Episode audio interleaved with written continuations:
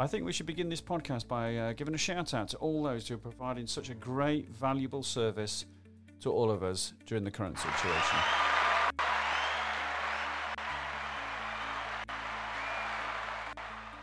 But I actually think we should do that again.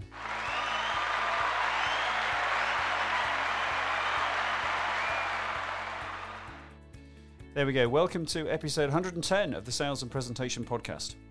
I recently put out on LinkedIn a question What's the one thing that you've started doing during lockdown that you now realize will be of real benefit to you going forward? So, in this episode, that's what I'm going to share with you.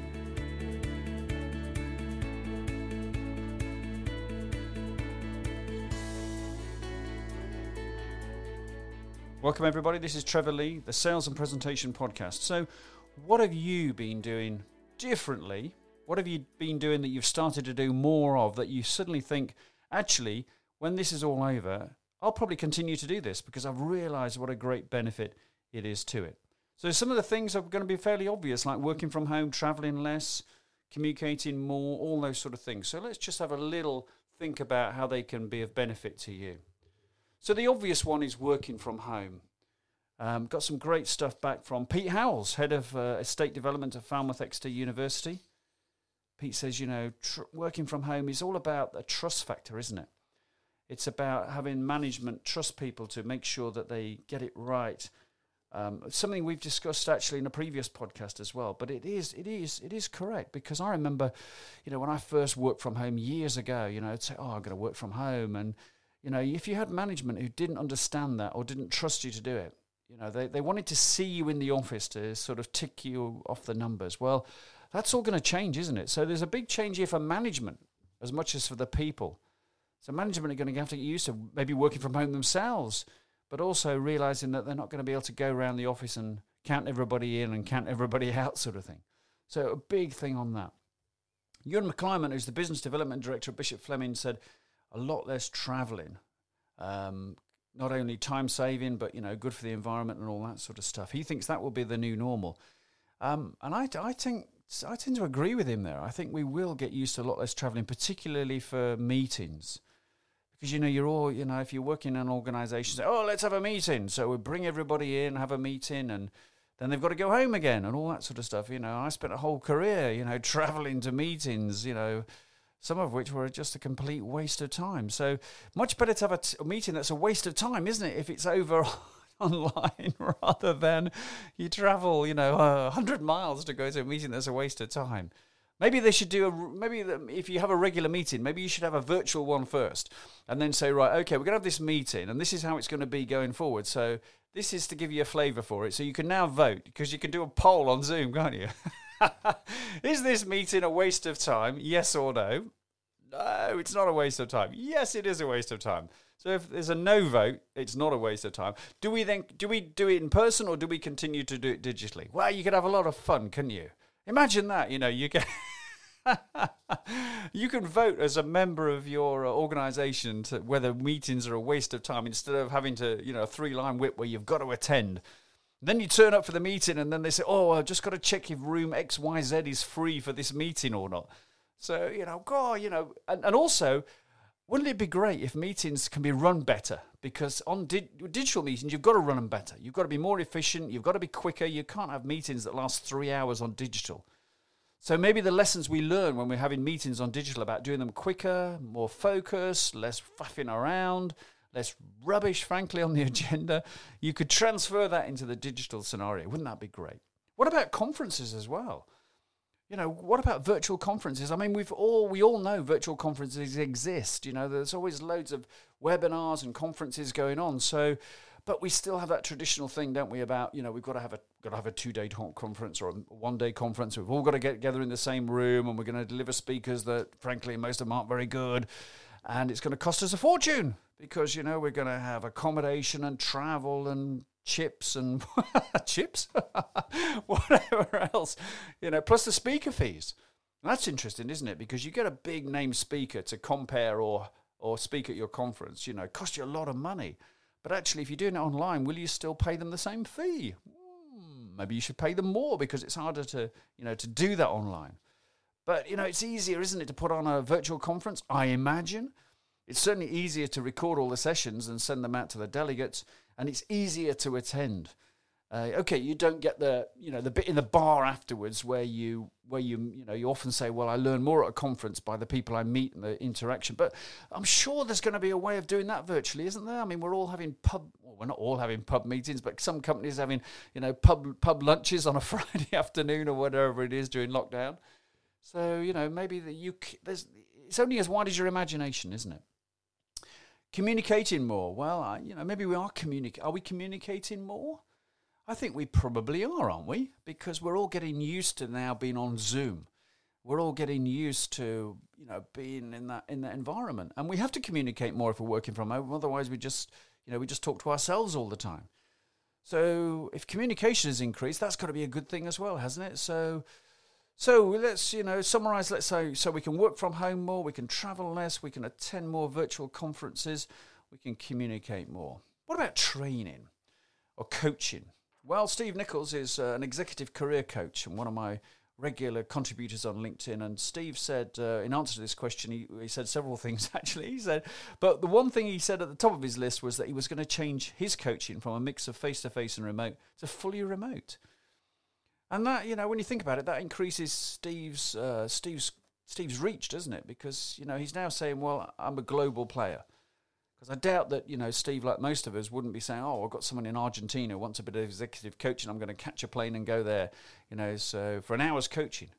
Interesting, isn't it? Because I've, I've really latched onto this as well because part of my business is, uh, is around the traditional training and coaching thing. And I, I was beginning to realize, even before lockdown, that, you know, I might get hired into, you know, people hire me in and say, come and do some sales training you know, and they, they say, is it half day or a full day? You know, how much is a half day? How much is a full day? What do we get?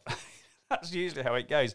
And it's the kind as the management are, you know, about to launch the magic bullet in the form of me breezing in for half a day or a full day. And suddenly everyone's going to be transformed into supersonic salespeople or whatever their outcome was going to be. And of course, that's that's never going to happen. That's not the reality of it.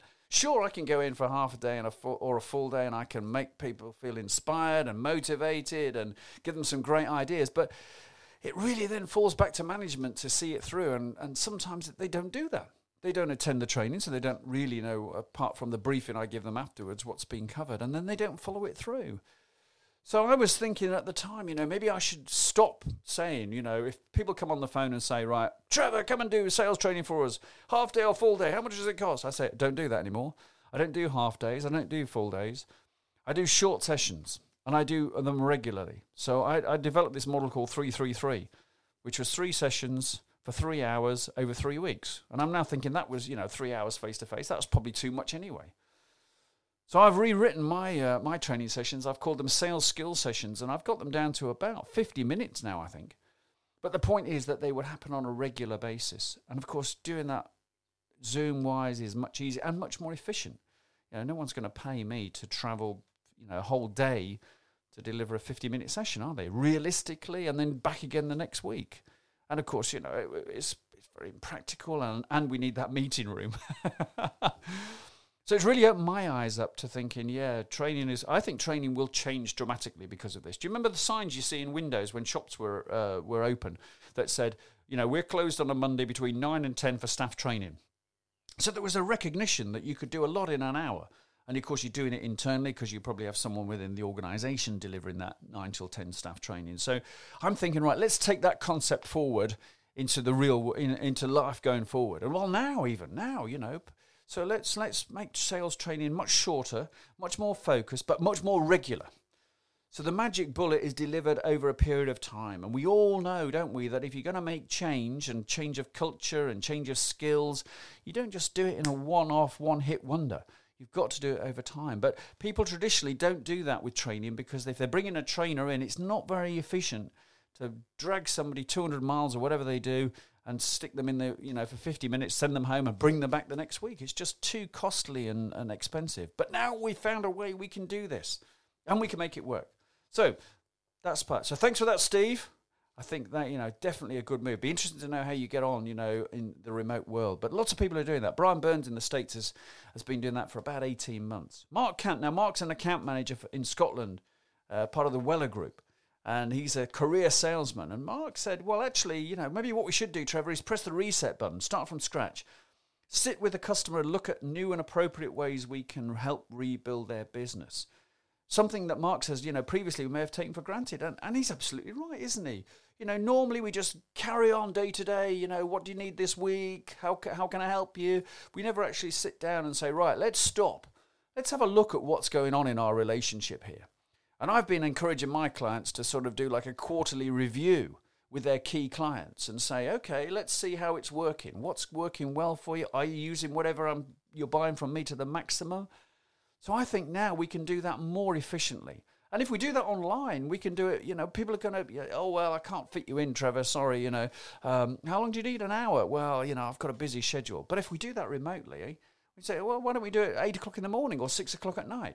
I don't need to come and see you. So it's a lot more cost effective for you. Um, let's do that. So I think, Mark, that's a great thing. And what a great opportunity to, you know, to really reconnect with the businesses that we work with because we're going to have to do that, aren't we? Because some of our customers have gone into furlough, they've kind of closed down, they may not be using us right now. So when this is when they do come back and they do need our services, well that's a great time, isn't it? Let's not allow ourselves to go back to whatever we were doing beforehand in the same way. So I'm going to do that if, you know with my customers that have you know i am I'm, I'm not working with two or three at the moment who are on furlough so i'm going to go say right okay guys if you want me to come back in then let's do this differently We've just got, you know, used to it over the last two or three years to doing it the same way. So let's make some changes. And of course, they may not want that, which, you know, fine, let's move on and, and find something else. Um, we've haven't we all become better at marketing videos? Have you noticed that? We're all we're all doing videos, aren't we? You know, we, we, we used to resist videos, didn't we? Little 30 seconds, hey, this is what, you know, this is me and this is what I'm doing. Or video, to, well, you know, I used to bang on to clients, get some video testimonials, and suddenly they are getting them because we've all used to doing videos. So we're doing video blogs, we're doing video testimonials, we're doing video messages on WhatsApp or Zoom or wherever it is. But you know, we are using video more. We're all becoming media companies. You know, I spent 29 years in the media industry, and now we're all the me- we're all the media industry, aren't we? So you know, think about the benefit of video that that is going to come out of this. So make sure that you continue to use video going forward. It's going to make a real difference. So there we are. There's just a few things. But I think the main message I want to get over today is that if you have found something that works for you during lockdown, then really bring it into your plan going forward as well. It will make a big difference to you, the people you work with, and if you're the one who's leading the charge on making things happen differently that's better for everybody, you will get the attention, you'll get the work, you'll get the business. So, what have I done for you? Well, I've got a couple of things that you might be interested in that you could do right now. So, if you haven't yet you come across on my website my Sharpening Your Business Skills series, then do do that. I've recorded, I think it's 16 videos, eight on sales, eight on presentation skills. They're all relatively short and they walk you through in a voice slide over format how you can upskill yourself during this time. So, whether you're furloughed or whether you're working from home, whatever it might be have a look at those. I'm also working hard on revamping my online course. I had one online course out there. It was called Deliver Awesome Presentations. I sort of got it finished about a year ago. I've done nothing to market it. It's been, you know, but now I'm thinking, right, come on. I need to kick up kick up the rear end. but be careful how I describe that. Kick up the rear end and get on with this and get it marketed out there. So I'm also taking it apart as well because I've realised that deliver awesome presentations is is going to put a lot of people off because a lot of people don't like doing presentations. So deliver confident presentations will be for you. So I'm working on that at the moment. And then I'm also working on a second one called Deliver Awesome Presentations. Now, that's for you guys out there, ladies and gentlemen, who are great presenters, who are experienced presenters. And I'm going to challenge you to be better than everybody else. Because very often, when you're a regular presenter, and you're high up in the company, there's a correlation here. You get a little bit complacent about where you do presentations. So, deliver awesome presentations is going to be focused on you. It's going to be short, sharp, and you can buy one to one interaction as well. So, there we go. Hope that's given you a few ideas for today. So, stay positive, stay safe, and use this time productively and take forward some, you know, some really great ideas into the future make them work for you now. Don't wait until you know the, the, the, the, lockdown is over and the levers are off and you're all back in because then you'll be just flowing through. You've got to do that planning now. You've got to make the changes now. They've got to be ready for implementation when your business returns to whatever normal is going forward. Thanks for listening. Take care.